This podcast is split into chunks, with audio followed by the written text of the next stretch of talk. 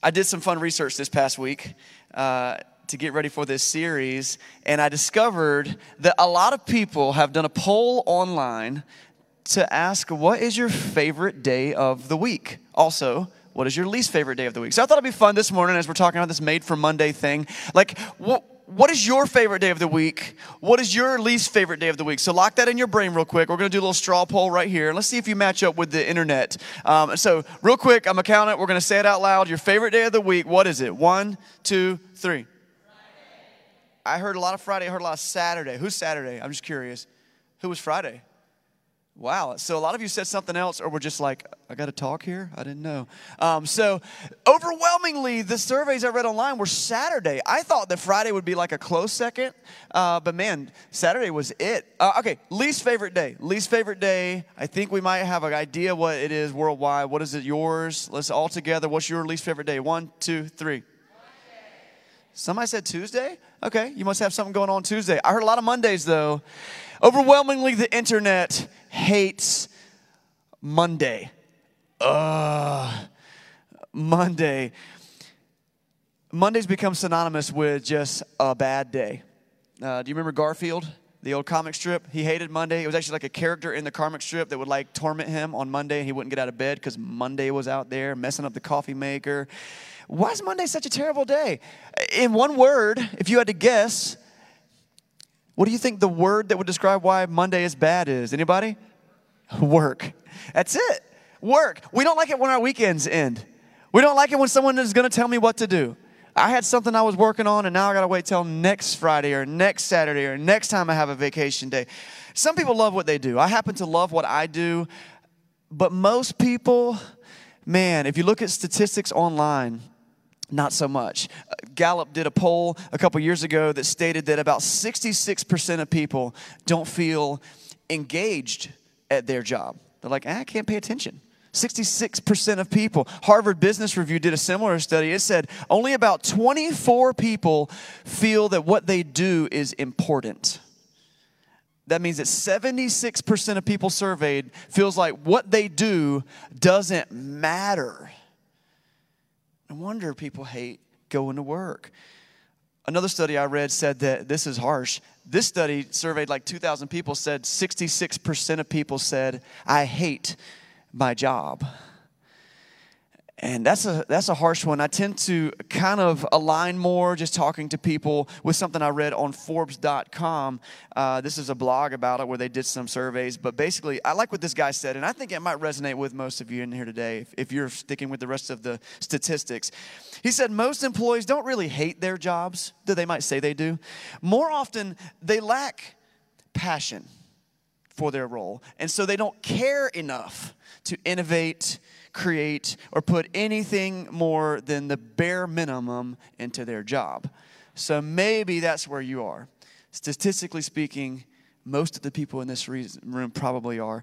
And so the question that we have is is it possible to wake up on Monday morning and be happy?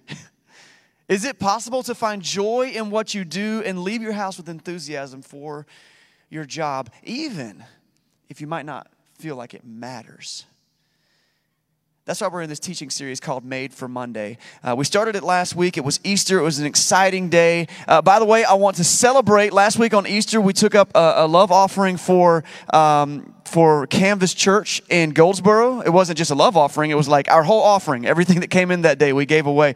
And I was able to call Kevin, the pastor at Kev, uh, Canvas Church, on Monday and let him know that we had collected over $4,000 for their church. So thank you. He says thank you. Thank you for your generosity. That was Monday. That was a good Monday for Kevin. Uh, but last Sunday was Easter, and we talked about the idea that we all have work to do. God has created us for good works. But now let's actually get into the grind, like the daily thing. What does it mean? This series is for you if if you have a full time job and a career. It's for you. This stories series is for you if you are a part time employee somewhere and you're just kind of you know, filling the gap between paychecks. This series is for you if you're the retired worker. And maybe you're technically retired, but you still have a full time something that you're doing all day long. I know a lot of retired people, and they work harder now than they did before they retired. This, story is, this series is for you if you're a stay at home parent or a, a homeschool educator, because I can attest that is totally a full time job. This series is for you if you're a student who is just busting your tail every week and reading books and taking tests and just trying to figure out.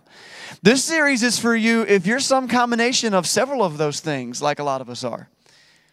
Because whatever it is that you do in your life, your nine to five, your quote unquote day job, there is a tendency for us to wake up on Monday morning and go, oh, I gotta do it again. And so I have one goal, one goal for this series, and it's, it's, it's very simply this.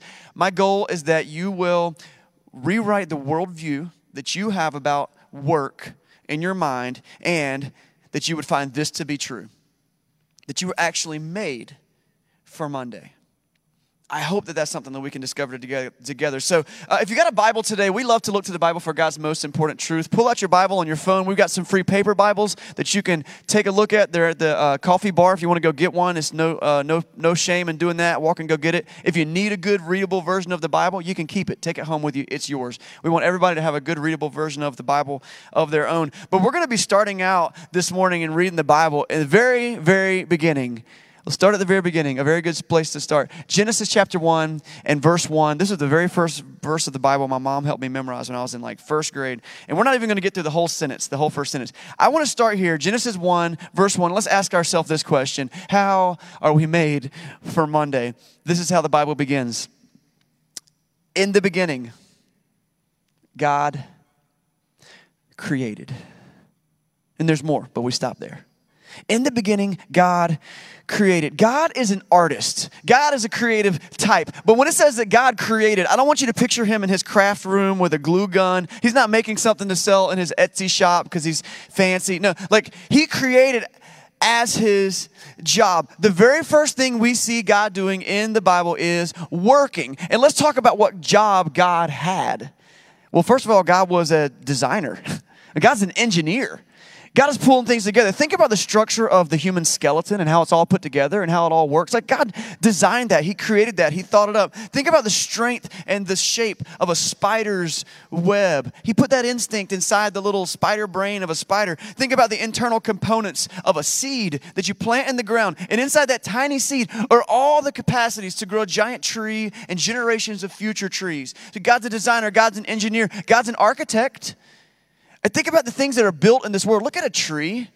You could hardly design something more well suited to stand up against the elements and hold other things. We build houses in trees. God designed that. God's an architect. Look at the variations of coral reef. Look at the, the, the layers of our planet, the structures of rock formations. God is an architect. He's a lot of things. He's a zoologist. There's a lot of animals in the world. He's an astronomer. He's a linguist he's a, a botanist. Like, name a career. God did it first. But in the beginning, God created.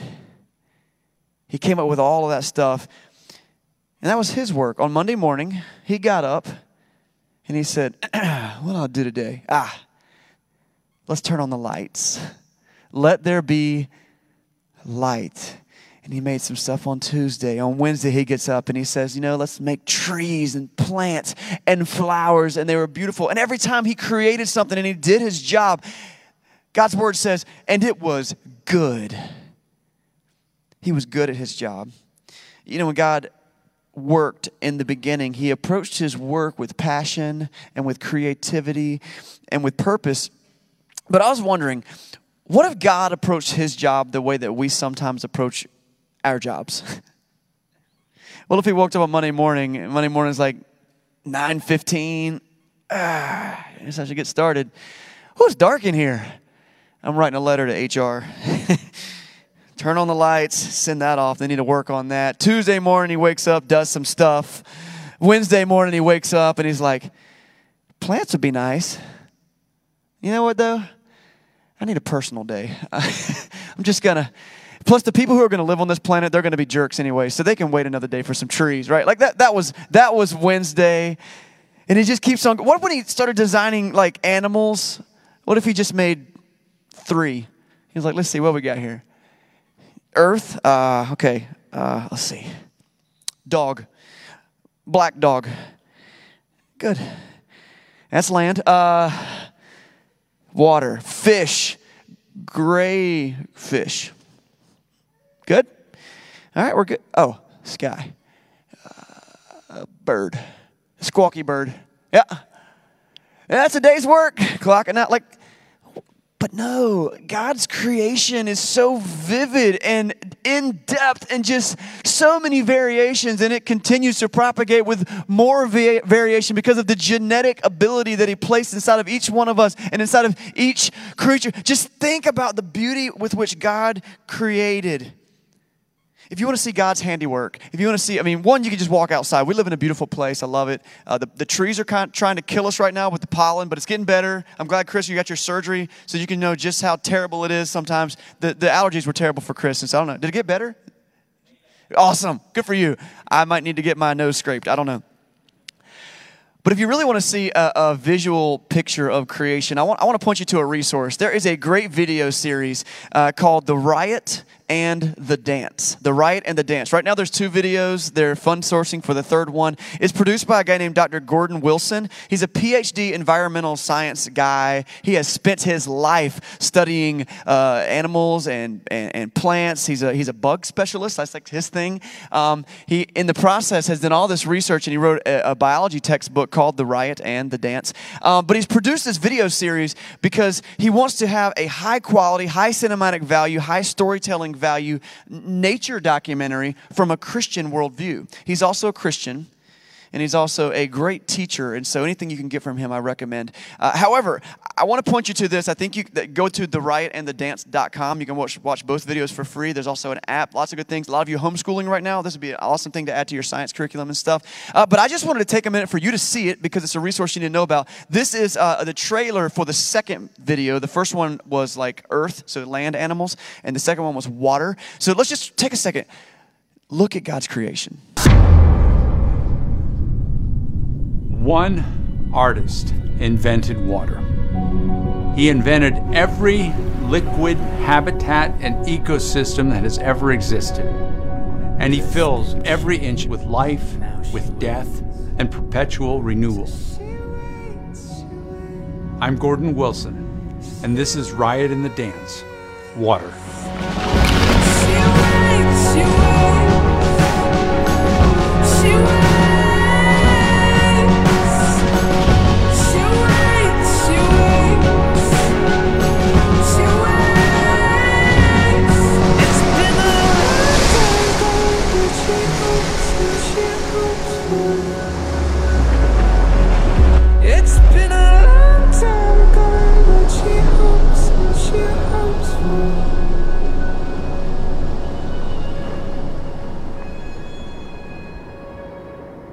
So, if you've ever taken the chance to just watch a caterpillar crawl along your finger, or a spider build a web, or just thought about the complexity of the human brain, like when God got up to go to work, He did work and it was good.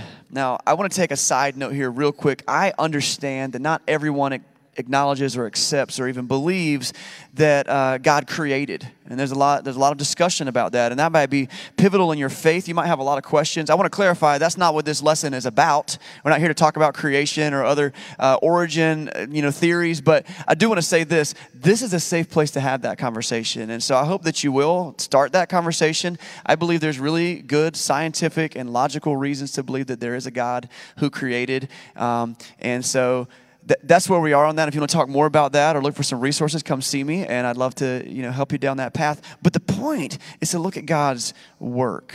And so we get to creation, that's done, okay? And we're going to keep moving. And, and in the creation process, God gets to the pinnacle of his work. Ephesians chapter 2 calls this greatest creation of him, of his, Ephesians chapter 2 calls it uh, his workmanship or his masterpiece. And it's mankind. So he makes this light and he makes earth and he makes animals and plants and birds and fish and all this stuff. And then he goes, But I got a special one saved for the end. And when we get to Genesis chapter 1, verse 26, Genesis chapter 1, verse 26, it says, God said, Let us make mankind in our image, in our likeness, so that they may rule over the fish of the sea and the birds in the sky, over the livestock and the wild animals, and over all the creatures that move along the ground. So, of the billions of creatures and ideas that God had, only one creature, only one creation gets God's loving touch and the patience to say, I'm going to create something now from my own image. What does it mean to be created in the image of God? It can mean a lot of things. But the one thing that really jumps out to me is that being created in the image of God means that simply by existing, we point to his existence. It's pretty deep. In, in, much the same way, have you ever seen a small kid that looks just like their parents? Man, you are the spitting image of your mama and your daddy. Well, yeah, because they're in there, right? The genetics are there. It's there. It's, it's the proof that mom and dad exist because the kid is there. Our very existence, because we were created in the image of God, points to different parts of Him, His character, and the way that He deals with things. And that's why, that's why we love to do stuff. That's why we love to create. That's why we take care of each other. These are fingerprints of God on our very character. What does God do with his favorite creation? Well, Adam takes his very first breath, and then we fast forward. If you got your Bibles open, we're in Genesis 2 15. The Lord God took the man and put him in the Garden of Eden to work and take care of it. And this is before sin, this is still paradise. And something we need to see in this creation narrative is that one, God loves his work. Okay, he loves it. He, he, he, handles it with gusto, like he gets out creatively and with joy. Secondly, God created us to do work. That's the first job he gave us, the first task. It wasn't a punishment. It's like, hey, I made you. Why'd you make me? For this. Go do this. And then thirdly is this, and this is huge. We need to understand that work is not a punishment. Work was a gift, work was intended to be a good thing. I want to take a second to talk about the word work and how it's used in Scripture. The word work, uh, the Old Testament was originally written in Hebrew. And the Hebrew word for work used here in Genesis 2.15, and I'm probably going to butcher this, but the word is avodah.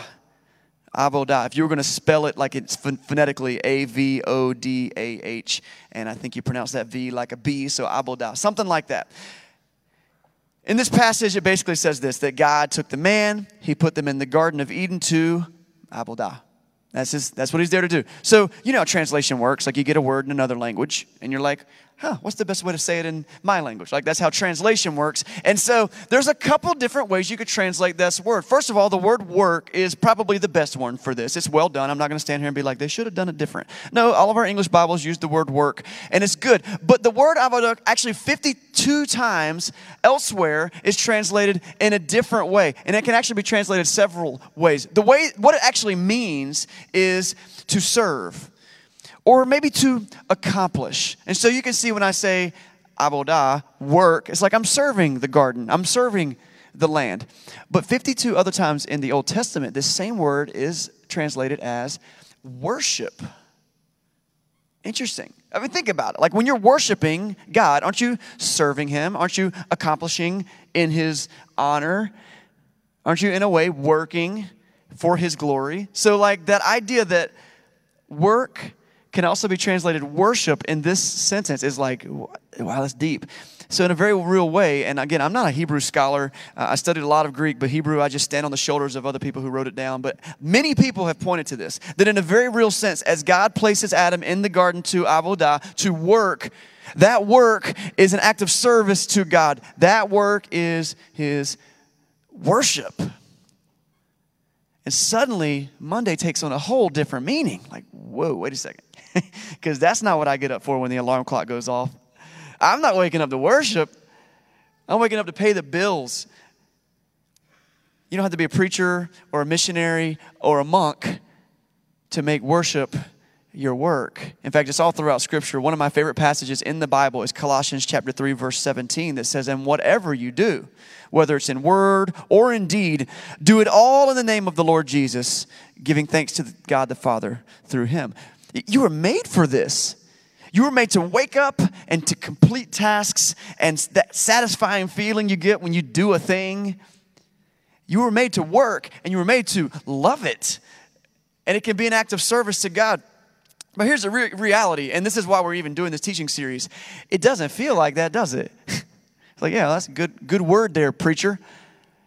But my job stinks. I hate it. I don't want to do it anymore. Many times, work doesn't feel like a gift, it feels more like a curse. That even if you love your work, it's exhausting. And if you don't love your work, I don't even want to go. It doesn't feel like a gift, it feels like a curse. Why is that? Well, in Genesis chapter 2, it's a gift. But then Genesis chapter 3 happens. Do you guys remember what happens in Genesis chapter 3? That's where, that's, the, that's like the snake and the fruit and sin enters the world. And so as God kind of cleans up the aftermath of sin in the world and he's starting like kind of issue, well, this is what the consequences are going to be. He addresses both Adam and Eve who are equally guilty in the process of disobeying God and he says, listen, there's going to be some punishment for this. There's going to be consequences.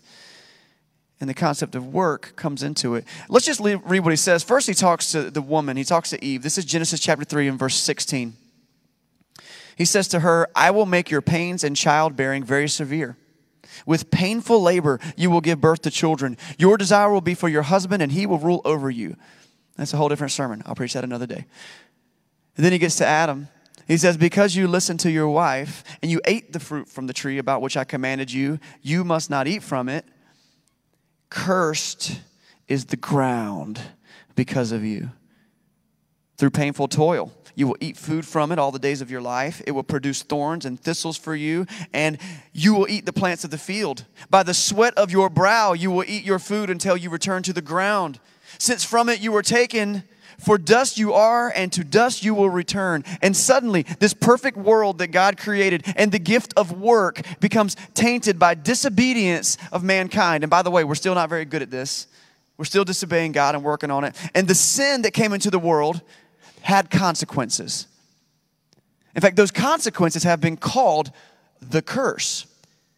And so let's just talk about those consequences really quickly. We, we do have some things to say about what he says to Eve. To the woman, he says, uh, Your childbearing will be painful. Now, I have seen natural childbirth from the front row two times, and I can tell you, it doesn't look like any fun. Uh, I don't want to do it and my wife is my hero. I mean, I, I love my wife for a lot of reasons, but from that one moment, I'm like, man, you are tougher than I am. There's, you are just tough as nails. So I don't think there's any argument there. Child birthing is hard. But notice what Scripture does not say here God does not say that children are cursed. He says that the process of giving birth will be painful, but the children are not cursed. In fact, Scripture tells us over and over again that children are a blessing. And that's that's important because sometimes parenting might seem like a curse, but God gave us this for our good. And so, even in the pronouncement of the punishment and the consequences, it's not that the children, it's not that the, product, the, the offspring are the curse. It's this, it's this kind of environment of birthing that becomes cursed. And then to Adam, God says, Cursed is the ground because of you. Through painful labor, you will toil. So, like, it's not going to be easy for you to work in this world. It's going to be a curse. It's going to be hard. There's going to be hard parts. But working itself is not the curse. What is cursed is the ground. And the way I'm going to kind of pull that out for us today is it's the environment that becomes cursed. The working environment. Like, I actually love working outside. I did it all day yesterday when it wasn't raining. I love working outside, but I have learned that the outside does not like to be worked on. like, if you wait long enough, your yard will eat your house, okay? Just drive out into the country somewhere. Your yard will eat your house. The ground is trying to destroy your work. I can enjoy the work, but it's gonna be hard. Here's the point just like parenting was not cursed and babies were not cursed. The, the curse was in the process of childbearing. Our work is not cursed, it's still a gift. God gives us the abilities, the opportunity to do it. It's the environment that is difficult. And even though most of us aren't working in agriculture for a living, you're like, I don't work in the ground, so I'm good. No, studies show that even if you love your job, so at best, about 60% of what you do is something that you enjoy. But there's about 40% of what you do that you don't enjoy. There's some task that you're like, well, I got to do it. It's a means to an end. I got I got to get it done. I recently heard a story about Vanna White. You know Vanna White? You know, this is Vanna White right here. She's just, this is Vanna. Okay, Vanna, Vanna is famous for wearing fancy dresses and walking back and forth and touching a TV screen. Vanna, uh, she has been on TV for over 30 years. Vanna. And she's got it good. Can I tell you what? Vanna White, you know what she makes for, for her living? You know, you know she gets paid? She makes $40 million a year. Vanna. Now, in a recent interview she gave, she says she loves her job. She likes Pat, she likes the crew, she digs it. She's got a pretty good job, Vanna White.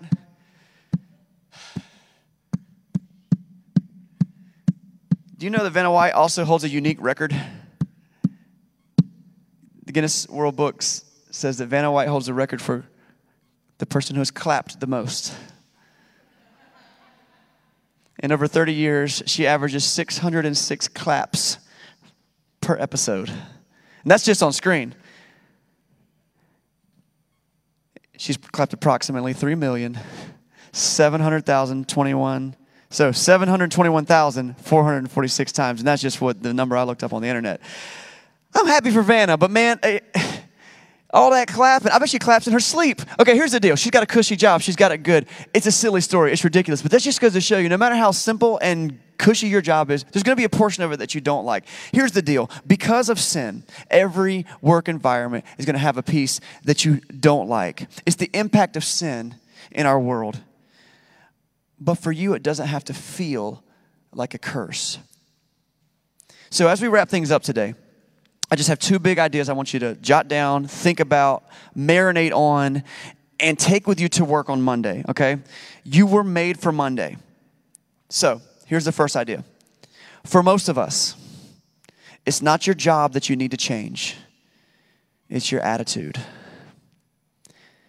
Don't change your job, change your attitude. If you find that you have jumped from job to job to job to job to job, granted, there are some jobs you might need to leave because they're toxic. But it might be that you're looking for something that doesn't exist.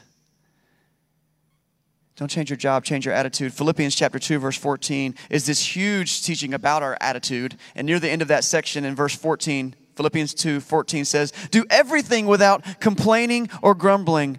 Sorry, grumbling or arguing, so that you may become blameless and pure, children of God, without fault in a warped and crooked generation.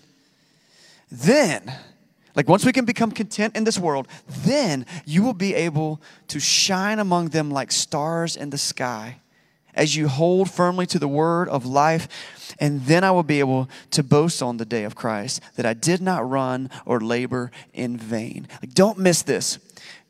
It might be you that changes the environment at your work. The people that you work with might very well need you, and you're like, I hate this place. I hate the job. The thing I do feels meaningless. And that God has you perfectly positioned to make a huge difference in somebody else's life. Christians, we can change the environments we work in. It's been proven time and time again. Now, many people feel like their job is too meaningless. Like, yeah, I can't change a job. I'm not the boss. It's the boss's fault that the place is terrible. The management, the ownership, I get it. I've been in those places. It's not easy. I'm not standing here saying it's easy. But here's the one thing I do want to put in front of you, and this is kind of the, the, the second big idea. The God working through you does not depend on what job you work at. Um, hold that thought. Have you already put it up there? Hold the thought. It doesn't depend on what you look, where you work, and what your position is. Your job is not too small to make a difference. Okay, you know how I know that? when you look through scripture and you look through some of the names that made most of the difference, the most difference in the whole world, names like Abraham and Isaac and Jacob come up. You know what they did for a living? They were shepherds. They stood in fields and watched sheep eat grass. Like that's what they did for a living. You're going to tell me that God can't use a meaningless job to make a difference in the world? Abraham becomes the father of our faith, the nation of Israel. Jesus comes through his family line. Joseph was a little bit down the family line there. Did you know Joseph spent a good portion of his life uh, living in a dungeon? Yeah, he was convicted for a crime that, may, that he didn't commit, But he was a prisoner. And God used that place to elevate him to save the entire nation of Egypt and all the people who depended on them. You get to Moses. Moses is the guy that God gives the Ten Commandments to. Do you know he spent like a third of his life living as a, as a fugitive from Egypt?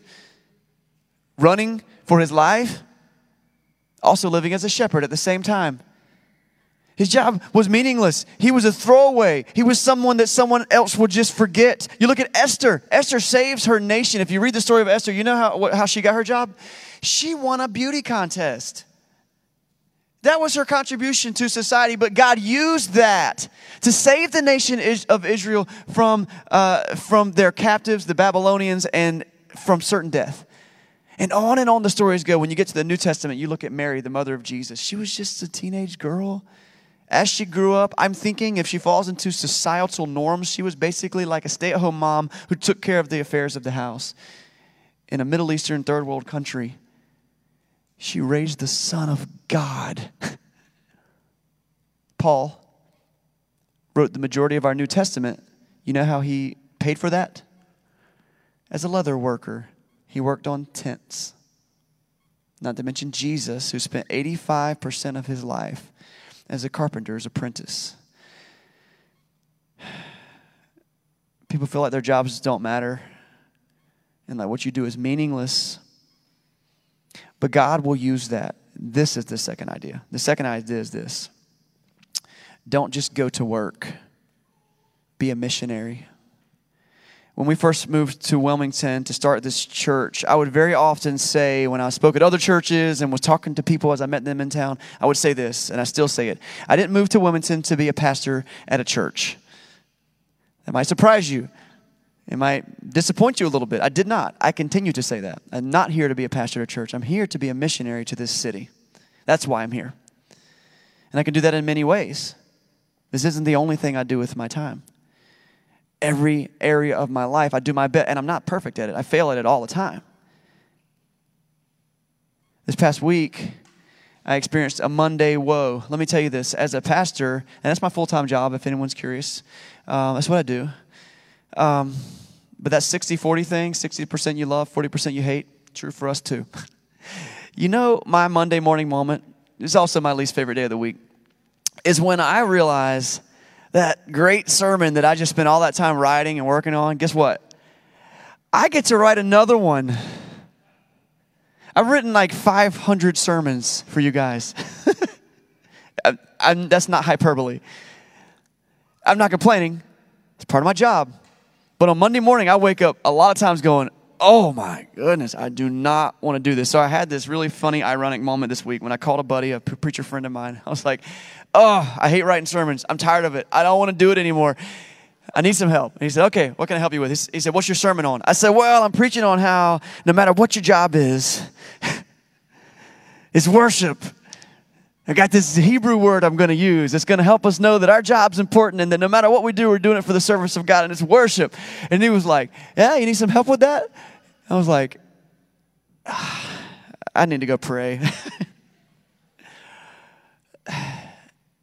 Whatever it is that you do, we've got to wake up and realize that we live like like Paul said in Philippians chapter 2 that if we can stop grumbling and complaining all the time about what we're doing, we can shine like stars in this world. And people can see the God that we serve in our menial tasks. And those of you who have prime positions in your businesses and occupations, oh man, just think of the influence you can have on your employees in that cursed environment, except the fact that there's going to be parts of their job they don't like. But what if each one of us could wake up and say, I'm not here to make the trinket that I make. I'm not here to teach the class that I teach. I'm not here to work at the place that I work and make the money that I make. All of those are byproducts of what I do with my day job. I am here to shine like stars in this world. I'm a missionary. And I've got a job to do. That God placed me in the garden to abodah, serve and worship Him. And that that's my work. Guys, you were made for Monday. And it's hard to remember that sometimes. So I'll be praying for you. I hope you'll pray for me. Let's do this together as we shine the light of Jesus in our workplaces and the places we go every day. Let me pray for you right now.